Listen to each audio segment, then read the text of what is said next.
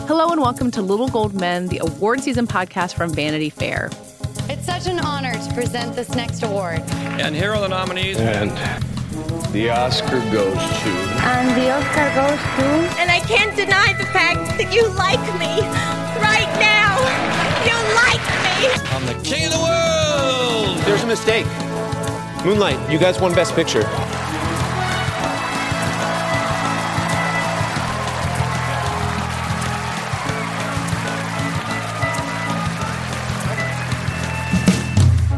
I am Katie Rich, and I'm here for this interview episode with both David Canfield. Hi. And Rebecca Ford. Hello.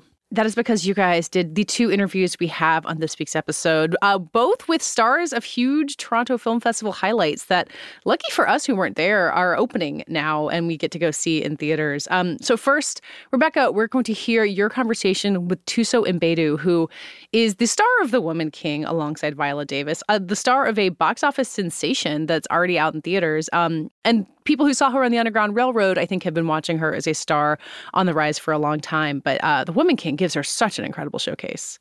Yeah, it's pretty incredible. This is her first movie. Like she's done a bunch of TV, but this is her, um, you know, first appearance in a film and uh, what a way to go in um, you know she talks a lot about how she had to train for this role you know because she really had to like physically become a warrior basically and and what went into that and how it was so bonding for the group yeah, you would never guess because she has this screen presence that lights up the entire time. And a lot of the people in the cast really do too. So it's the kind of thing where you can imagine someone newer to acting would get overwhelmed by uh, Lashana Lynch or John Boyega or Viola Davis. But she holds every frame and you you know that training paid off because you believe her as someone who could destroy you honestly with a single kick Yeah, she really, I think it really also just shows her range. You know, I think she can probably do anything. And, and we do talk a little bit about what she is looking for next. She apparently is um, attaching to a sci fi project. So that'll be sort of her next thing.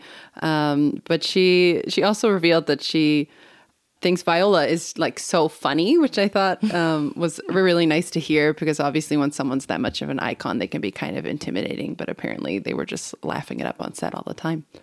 Wonderful to hear. Um, let's hear more of your conversation with Thuso and Mbedu.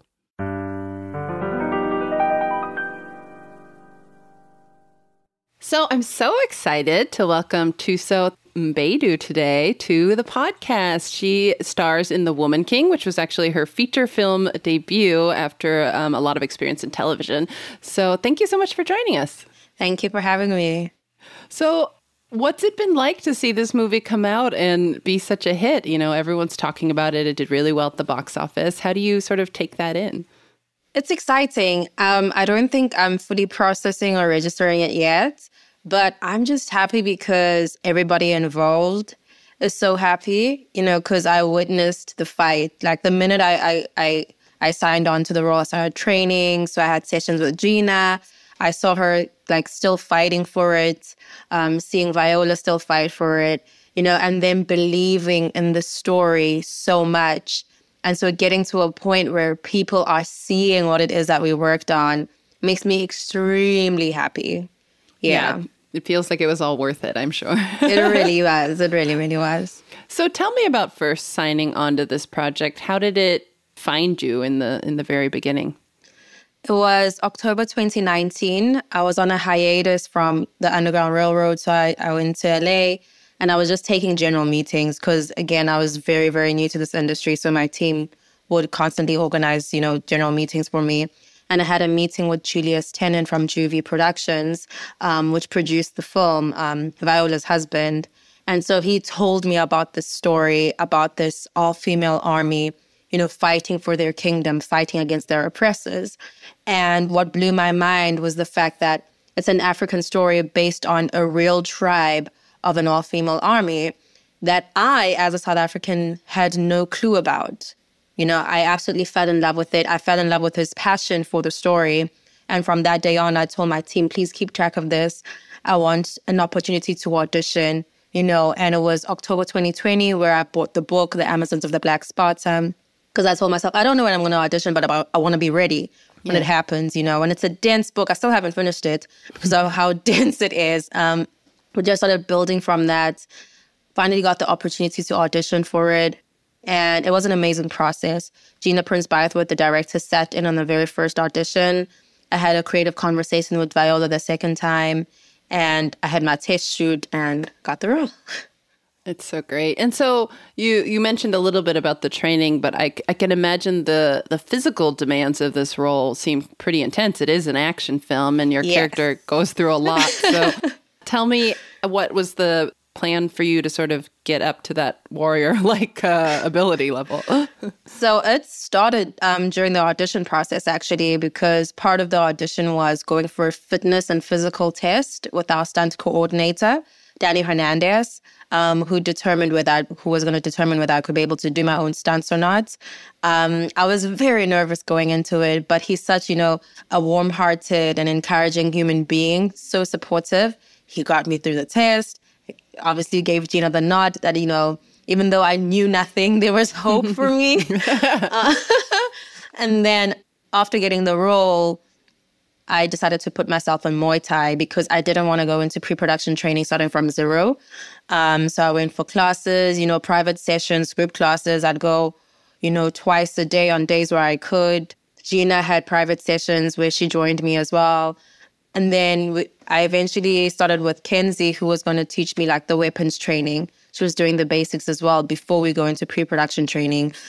That was a lot of fun working with the bow staff, working with the machete, um, teaching me, you know, basics of punching and kicking and just combat training. And then we started pre-production training now officially, where we're going to go into, you know, choreo, more choreography. We had strength training. I had running training with Jerome Davis.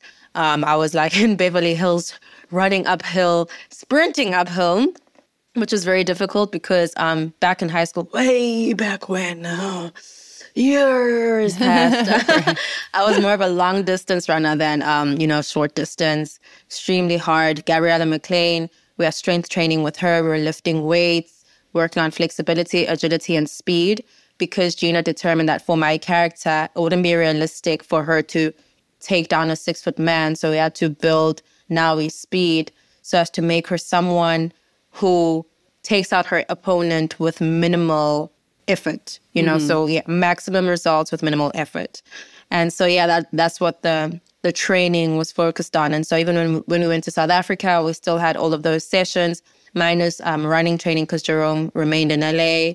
We had, you know, two initially when we got to South Africa was two hours a day. And I being paranoid about, you know, my my martial arts or, or stunts choreography, requested an extra hour of training just for myself, not for mm. everyone else, just for myself. but then they made everyone else get an extra oh, hour. oh no. but it was fun. We were bonding. We were bonding. And so that's the physical aspect. But tell me about how you kind of found the emotional heart of this character. And, and I was also curious if your own how your own upbringing sort of affected. I know you're raised by your grandmother, and and that feels like you'd have something in common with this character raised by you know basically raised into a woman by other women. Yeah. So um, I think, you know, I had conversations with Gina quite frequently because Nawi's story, being an orphan, you know, who was given away, was one that was very, very close to her because mm-hmm. Gina was adopted as well. Mm-hmm. So in everything in my performance, I was super aware of, you know, serving her in the right way. Building the character is always like you know the most fun part for me. I do research on you know the, the psychology of the character that i'm trying to build.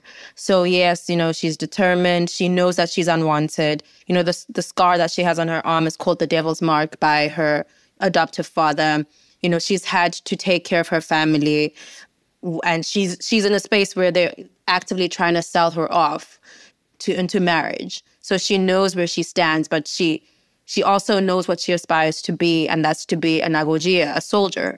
And in this space, I said to myself, you know, Nawi fears being alone more than death. You know, she fears being unwanted more than death. So, which is why she is willing to go into this army. And so I Googled, you know, the mindset of an assassin, the mindset of a soldier, you know, these different personality types of what it takes to be that type of person. And again, that's part of my favorite part of the process. Hmm. And then just building her emotionally, it is understanding for me, knowing and having lived, you know, as a darker skinned woman, having had a lighter skinned sister, where, and I know people didn't intend it to be some type of way, you know, you grow up and all the praises are showered to my sister. She's called beautiful. She's told that she's loved by people. She's the aspirational sister simply because she's lighter skinned.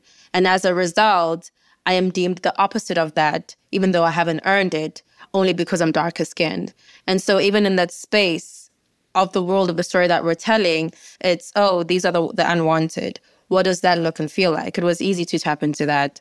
But then being surrounded by an amazing group of women who look like me, who in the story world are celebrated for being different, for being powerful, for not being the typical feminine stereotype. You know, um, it was it was nice to play with Viola, with Lashana, bouncing ideas off each other constantly. You know, we had a lot of moments that weren't necessarily scripted, but we found in the moment of play by just honestly allowing the emotions of the character to find themselves in the space. You know, you do whatever preparation you do in your own time, but when you get on set, you don't want to impose those thoughts onto the character in the moment. You wanted to, to just let it be and find itself. And I think that's what we were able to do. And obviously, Viola is such a, a, force in this industry and such a veteran of it. And I'm and I'm I'm sure you learned a million things from her. But was there, was there anything that sort of surprised you about her or working with her? I think what's most surprising is how funny and how an absolute clown she is, Viola. Because you know you watch interviews and people and when people introduce her, it's this Viola that they've put on a on a pedestal, mm-hmm. which essentially to some degree takes away her humanity.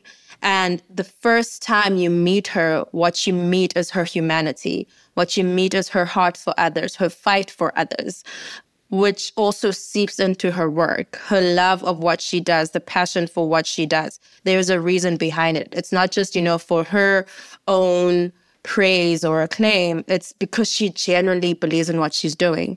And so even when we're on set, I remember we're shooting in KZN. It's that scene where they come out of the boats and there's that moment of tension between her and Nawi where she even holds her in the face and she pushes her away. Because Nawi said, if I had not come back for you, you would have been killed. And she says, oh, you're the hero. It was that moment. So it's like this great moment of tension. And so we're performing, we're performing. And Viola stops herself and she's like, I don't believe what I'm doing right now and she takes a beat. And that makes her human, right? Because in mm-hmm. our minds, she's going to be 100% all the time. You know, she's going to have it figured out all the time. But she said, no, I need a moment. And then she came right back into it, which for us, as those coming up after her, we stop and say, huh, we don't always have to have it figured out, but we do owe the audience our best at all times, no matter what that looks like. Yeah. And since the film has come out, obviously, as I mentioned, it's been a huge success, amazing reviews, a great debut in Toronto at the film festival. And there also was like a conversation on social media about um, sort of debating if uh, glorifying the Dahomey like this was okay because obviously they participated in the slave trade, which is actually part of the story. Um, and I'm curious how you sort of took in that conversation that was happening. So for me, you know, um, you take it for what it is and unfortunately, a lot of the people who have gone so far as to create the hashtag of boycotting the movie haven't actually watched the movie. Because, like right. you say, we don't shy away from that in the story. We talk about it. And as Gina explains, in all kingdoms, it's not just the kingdom of Dahomey that participated in the slave trade, you know. In all different clans and cultures all over the world, there would have been someone who was looking out for themselves. You know, in South Africa, we all we also have our own history of King Shaka Zulu who tried to take over the whole of South Africa, you know. But what the what Nanisca and Izogie and Amenza stand for in this story is the half of the kingdom that did not approve. Mm-hmm. So, you know, it's a kingdom that is trying to preserve itself, that is trying to fight for its freedom, but not everyone was a yes man. And so, what are the voices of those who wanted to better for their land look like, look and sound like? And again, it's, there's creative freedom because this isn't a documentary. Yeah. You know, there are documentaries who speak on it, on it, hence people being able to say this is what happened, this is what happened was but this is not what this story is about. Yeah. It's celebrating a group of women that has essentially been erased from history because we grow up knowing of, you know, the Greek goddesses and the Amazons, who, from my understanding, are made up, and I'm saying it in inverted commas, because Mm-hmm. um, just from the research I've, I've I've seen, they weren't real. And here was a group of women who actually lived and fought, and happened to be black, but have been erased by history. Why is that okay? Yeah, yeah. I think it's it's another case of people talking who haven't seen the movie, which happens every every year. Every year, exactly. Yeah. Um, so I I really do hope um, many more people go to see it because I think you're right. It really does show. It showed me a side of history I wasn't aware of as well. So I think that's why people are gravitating towards it. And what what Gina and Viola also say is that we are human. There is the good, the bad, and the ugly. And this is a space that allows for that conversation. It's just that, you know, in this in this situation, people the people who are against it are choosing to do so in a very disrespectful manner. There's no need for that. Because again, we sit here, we're willing to be taught, we're open to the conversation. We're not saying, oh no, it didn't happen. Don't talk to us about this we, we want our work to spark conversations. We want people to go watch the movie and then go do their own research. Yeah. We're not rewriting history. You know, we're telling a story which we believe is powerful and that people can hopefully learn from. But then there's a group of people who just have decided that they don't want to learn and there's an agenda that they want to push. And it's unfortunate, but there are a lot more people celebrating the story for what it is. And we're grateful for that. Yeah, I think that's right. And so you debuted at Toronto, and I know you're still kind of in the midst of promoting the film, which means you get to spend a lot of time with your co-stars, which I'm sure Yes. is fun. Have you learned? Um, I find that people often learn something about their co-stars when they're doing the sort of promotional part of this. Have you learned anything funny or interesting about Lashana or Viola or any of the other cast? I think um, I learned as much as I could of them during the movie uh, because of how much we went through collectively from the training, which we call trauma bonding, to the diet, how hard it is. So knowing that, you know, Viola and Lashana would fight over fish cakes as a treat, you know, um, them now knowing that I would hide the South African Doritos in my pockets because that was my cheat meal but also understanding that essentially we are a group of introverts who connected so well because we truly understand how we function emotionally, physically, and psychologically. And, you know, when someone was quieter than the next on a particular day, you don't take it personally because you know who they are, essentially. And then even after rapping, we wrapped around March, which was which is like, you know, uh, still awards season, coming back here with Sheila and Lashana. Sheila and I, you know, again, we're just stepping into Hollywood. We know no one, which means when I go to events like these, I don't have a plus one. But being there with them, parting up a storm to the point where people, like, if you would ask a person who saw us on the dance floor, are these really introverts? They would say no, you know, because we just take so much joy in being around each other. And that's what this press tour has been as well, where we're walking into spaces where now, again, people have seen us in interviews and, you know, we're animated, but it's like, as long as I'm walking into a space alone, I'm going, okay, oh, you can't see my face, but like big eyed, nervous, don't know what's happening. The minute you see Sheila Lashana across the room, you see this big sigh of relief going, now I can breathe, now I can be normal, and then rushing to each other, gathering, and then chit chatting away, and just having, you know, the time of our lives. Gina as well is an introvert. I remember one of the dinners that we had um, as a cast, she sat um, across from me and she sent me a text. and she's like, this is an introvert's nightmare. You know? so it really is a group of introverts who are generally just in love with being with each other because of everything that we've gone through. And so you're sort of embarking on on the next step of your Hollywood career after the success of this and Underground Railroad. And I'm curious how this project maybe influenced you on what you would want to do next or do as you pursue this career. I think what it reassured in me is that I can take on any challenge. I always look to challenge myself with the roles that I take. This one would be the biggest challenge to date because of the physical aspect of it, having to do our own stunts. But I also have a theatrical background. I did drama, you know, in university where you play almost anything and everything. uh, without, you know, putting yourself in a box. And so that's my attitude going to, into the next phase of my career. Um, right now, I'm I am going to be working with Vanessa Block on a project. It's a sci-fi project set in the 1950s. I never imagined that I could find myself in a sci-fi world, but it's an amazing script that is character driven and very grounded and it's a completely different world to anything that I could have imagined and I'm excited for it. And that's just the attitude that I want to take on. It's it's not about okay saying this that I'll only do this, I'll only do that. It's is it an amazing script? Is it an amazing character who will grow and change and you know and inspire some sort of change in those who watch it? And yeah, that's that's what I want. That's what I look for. Well, I, this is such a wonderful um, showcase of your abilities, and I, I can't wait to see what you do next. And for everyone listening, please check out The Woman King. It's in theaters now. Thank you. Thanks so much.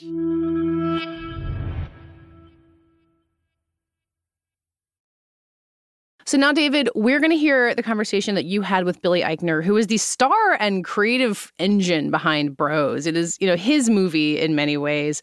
Um, you've been covering Bros for a long time. You saw it very early, and you already talked to his co-star Luke Macfarlane. Um, but you were really eager to just dive further back into Bros. Why? Why was I eager to dive back into Bros? Well, it's it's the kind of movie we have never had before.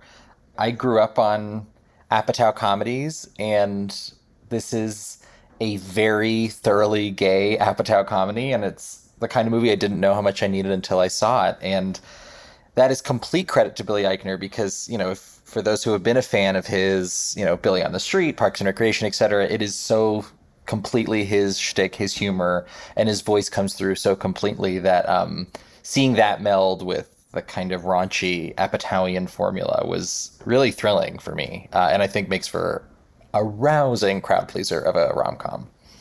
I was watching the Billy on the Street video he did to promote this movie where he uh, had a group of lesbians uh, running down the street with him chasing people, which is a bit that had existed on Billy on the Street before, but fits so perfectly in the world Correct. of Bros. So it was like, ah, all of these pieces have come together. Yes. He um he brings a lot of like what you know of him and what you've loved about him to the movie. Uh, and one thing we talked about um, in our conversation that's you know so, was more surprising for me about the movie is he brings a lot of vulnerability of his his own path, his own coming of age as a gay artist uh, into the film and into his character, which is loosely based on him, let's say, um, not completely at all. Um, and I think it makes for a, a, a, richer kind of performance from him than people would expect, and also a much more layered script than you would have thought, probably at first glance. Well, let's hear more about that conversation with Billy Eichner.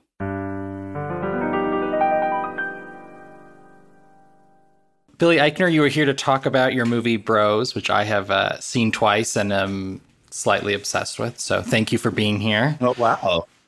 Thank you. Thanks for having me. Yeah, and I, I wanted to start by asking you a little bit about the lead up to this movie, which is out on Friday. Uh, I feel like you have been quite literally everywhere all over the planet in support of this movie. I mean, yeah. what has it been like uh, just I think getting the word out and also, um, you know, hoping people go see this special movie. Yeah, it's been a whirlwind, uh, a true roller coaster of emotions. It's been thrilling, though. I mean, I've never been a part of anything like this. Um, it's a very rare movie. Just the existence of it is very rare, and I'm also really proud of it. You know, I I want people to see it, and you know, I told Universal a while back when we were first testing the movie and seeing how positive even the earliest reactions to the movie were. Um, and also very, you know, a lot of laughing. People were always laughing out loud from start to finish, even at our earliest test screenings, but mm. also surprisingly moved by it yep. in a way that I, of course, Nick Stoller and Judd Apatow and I always wanted people to be moved, but I was taken with how powerful the experience was that people were having. Um, and I love the movie. And so I told Universal a while back I would do anything and everything I could to get the word out and try to get people to the movie theater, um, which can be a difficult thing these days uh, if you're not a franchise film or a superhero movie or a horror movie. Mm-hmm. Uh, but I love comedies and I miss going to see comedies in movie theaters. And I love romantic comedies. I miss going to see those in movie theaters, and we've never had one quite like this. Um, and so, for me, as a gay man and an LGBTQ person, in addition to the person who made the movie, you know, for so many reasons, I, I just really want people to go. Yeah, it was really special to see the reaction out of Toronto specifically because that's a one of the biggest movie festivals in the world, and you got to have this huge crowd uh, really laughing along with the movie. Um, but I, I, am really curious about that that other element you were talking about the the part that is moving people because I completely agree with it. Uh, when you say you and Nick and, and Judd were you know hoping for that kind of reaction, I, I'm curious what parts of the movie you you identify as you know having that effect on people and that you wanted to really um, hit people in that particular way. I mean, I'm always surprised by which moments affect people. Uh, it's it's not always the ones that you see coming, you know. And I don't want to give too much away, but it is mainly a comedy. I mean, our goal was to really entertain people and give people a reason to go to the movie theater and have that reason be that the movie is just hysterically laugh out loud funny, you know. Um, but I, I do think there are more for lack of a better word, and I don't want to overstate it, but more profound elements of the movie, certainly more personal elements of the movie that might catch people by surprise. Um, yeah. And, you know, as me and my love interest, uh, whose name is Aaron, played beautifully by Luke Macfarlane, as our characters are starting to to bond and our relationship is becoming more intimate and vulnerable and romantic, we see our, you know, all those walls come down between us. And um, I think that I, I think that's very sweet and feels very real and honest to people. And our characters start revealing more about our lives.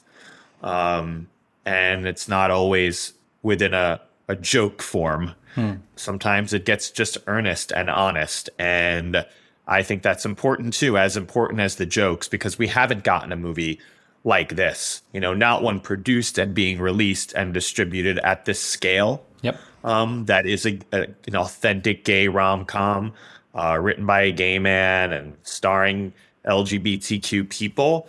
And I thought I think that the movie needed to find a way to acknowledge both what's v- celebratory and joyous about this moment and the existence of this movie, but also speak to why it took so long hmm. um, and the frustrations and challenges that gay people, LGBTQ people have have faced. You know, um, I didn't want to do it in a heavy-handed way because it is a comedy 95% of the time. Um, but I, it was important to me that we show these characters as multi-dimensional gay men, hmm. um, which I don't think we get often. I think in mainstream pop culture, at least, we've certainly had indie films and and other types of queer content that have sometimes flown below the, under the radar because the powers that be in Hollywood decided, oh, that's niche. That's a gay thing for gay people, and straight people aren't going to want to see that, you know, with, of course, one exception a decade, you know, whether it's Will and Grace or Schitt's Creek or, or something like that. But for the most part, the projects made for us by us have often been swept under the rug a little bit. Um, and I knew that this one would be given a wider release, more support in terms of marketing and distribution. So I want it was so important to me. I think for so long, a lot of the gay characters we've seen, um, especially the gay men. I'm a gay man, so I mm-hmm. obviously am. You know, I'm often drawn to movies, TV shows that feature gay characters, and and when I see them, they're often painted in such broad strokes. Yes, you know, we're just, they're such sitcom. They're sitcom characters, and I don't mean that in a in a great way. And again, there are exceptions to this, but you know, we're often one dimensional or two dimensional, or we're this, or, or, we're only there to tell a joke and then get out of the way. Um, and I really wanted both my character and Luke's character, who are at the center of the movie, to be written as multidimensional, complicated, messy, funny, sad, hypocritical people, confident and insecure, you know, sexy and ugly at different times. And I just don't think we get a lot of that. Yeah. Uh, you're a co-writer on the movie, and you mentioned not, you know, having as much experience with studio movies, especially as as Judd or Nick. So, I'm curious for you what that learning curve was like of because a lot of your humor, as someone who knows your humor pretty well, is in there, but it's still hitting those studio rom commy beats that we all know and love. Um, what was that evolution like for you in terms of the crafting of the script with Nick? I mean, we never sat down and said, "Oh, well, this is what would happen in a studio rom com now, so let's put that in." Right. Never, you know. I think all that stuff is in my blood, in my bones. Mm. Like both, you know, from from the very specific pop culture references and you know the details about gay dating and gay life, which those come very natural to me. I am a 44 year old gay man who's been out of the closet both professionally and personally since I was, you know, 19 or 20 years old. So that's over two decades. So Mhm. all that information has been stored up. Um, and the one thing I did tell Nick from the very beginning is it has to be really funny and it has to be very relatable to everyone, but it still has to be authentic to the gay audience and the gay characters that it's about. I just had no interest in doing something that, you know, sanded off the edges, you know, or something that was working overtime to be super palatable to straight people. You know, this isn't a sitcom. It's very funny, I hope, I think, but it's not a sitcom. That's pretty clear when you watch it. Again, this is a Judd Apatow movie, and and that was important to me. But at the same time, what's just as much in my blood and part of my creative being and part of what inspired me um, to not only make this movie, but to be in entertainment were the romantic comedies I watched as a kid and as a teenager. I love those movies, you know, Moonstruck and the Nora Ephron movies and Working Girl and Annie Hall and When Harry Met Sally and the list goes on and on. I love those movies. Broadcast News is my favorite movie of all time. Hmm. And so, you know, and I think there are elements of those movies which we now consider, you know, classic rom com beats or tropes or whatever you want to say. Um, but I love those. They're comforting. And what, and the balance I thought I wanted to strike here, um, and Nick agreed and Judd agreed. And what I thought would actually be cool and subversive in its own way, which I actually am, I'm happy because, uh, you know, there have been some some critics uh, who've picked up on this, is that we are presenting what might be considered to a more heteronormative audience subversive elements of gay life. You know, the lack of monogamy sometimes, even between a gay male couple that is in love, or at least a conversation about it. Yeah. You know, um, the more you know, somewhat liberated sex lives that we lead. You know, other other elements, even or, or even down to specific pop culture references, which one might connect to a, a gay sensibility, you know, that you might not find in a Julia Roberts, uh, George Clooney movie, you know. I wanted to present all of those with that same warm glow that you got in Sleepless Seattle or You've Got Mail, because there's no reason those two things can't and shouldn't coexist, right?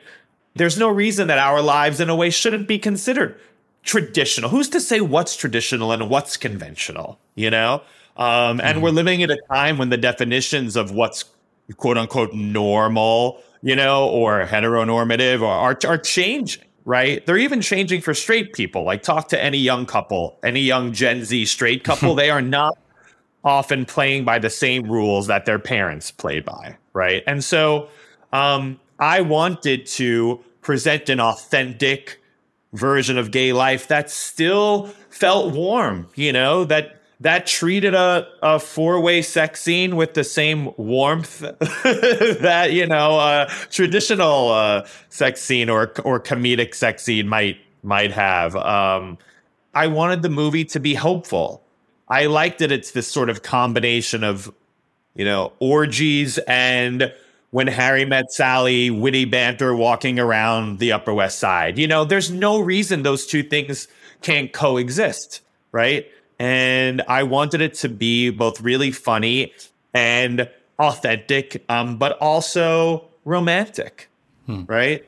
Um, and I miss that. I watch the movie and sometimes I get swept away in it, and I, I look at my character and Luke's character, you know, as we make our way toward the ending of the movie, and I think, God, those guys look so happy right? Like for all of their challenges and all their issues, which they still have in the movie, nothing really gets fully resolved. Um, but they're so happy. They've made the choice to be happy and walk through a Nora Ephron version of Manhattan while still carrying the details and nuances and what some might call the, you know, idiosyncrasies of gay life with mm. them. Um, and I, I, I was trying to strike that balance.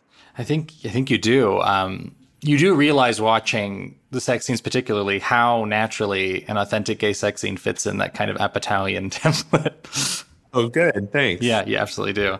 Um, there's a section of the movie that is set in Provincetown, and your character has one I found extremely moving monologue.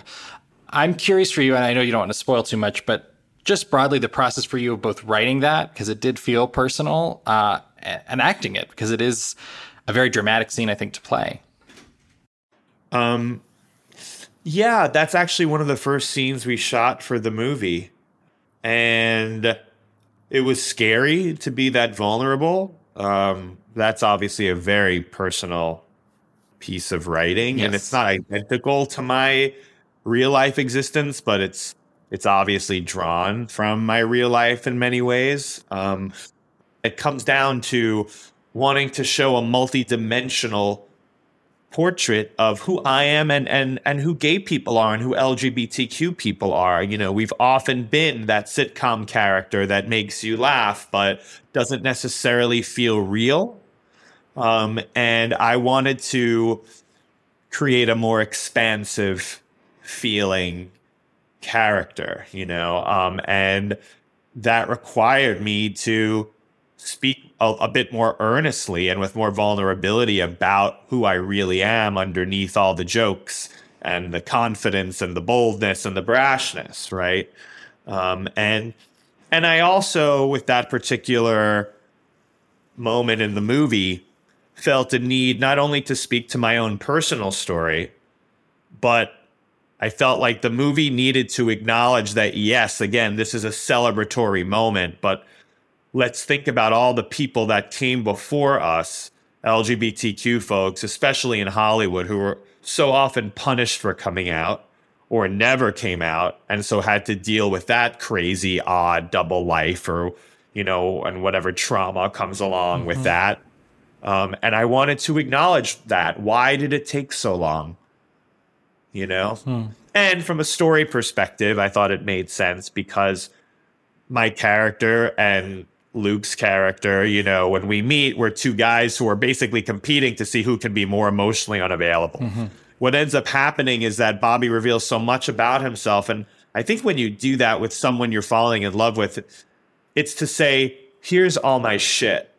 You know, you've seen sort of the superficial version of me, which is super confident and funny. And I, you know, always have a one liner and all of that. But underneath is obviously more complicated and I want you to see all of this, and I hope that you still want to be with me. Hmm. I hope that I'm still sexy to you. You know, I hope that this actually brings us closer and doesn't scare you off. Um, and so that scene has a couple of different functions, but uh, it was uh, I was really grateful that they let me they let me play that scene out um, and not worry about you know oh God where are the jokes. Hmm. You know? Yeah. Well, they are everywhere else, so it's okay. yes, there's a lot of jokes. There's a lot, a lot of jokes. jokes. Yes, yes. Fear not, listeners.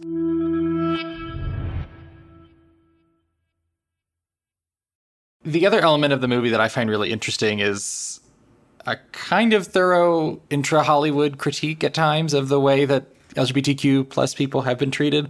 There's some commentary on certain queer baiting awards movies that don't actually feature gay actors. Uh, and there's the the Hallmark universe um, and the heteronormative qualities of that. And I, I'm curious for you, like how important it was to include that stuff, given what you just said about your own experiences in this industry, many queer actors and artists' experiences in this industry to acknowledge to an extent that there is stuff, you know, stuff does need to change and has not changed.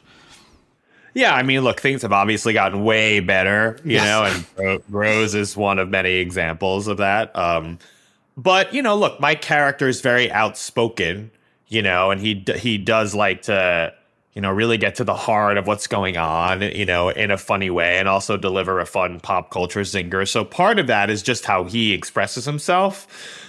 And, you know, like me in real life, you know, he has like passionate thoughts about culture and pop culture and, and some of the hypocrisies within it and some of the bullshit um, and, and all of that. Um, but, you know, again, I think that, you know, Bros is not a political movie. Sure. Um, but, but again, we haven't gotten a chance to make many movies like this.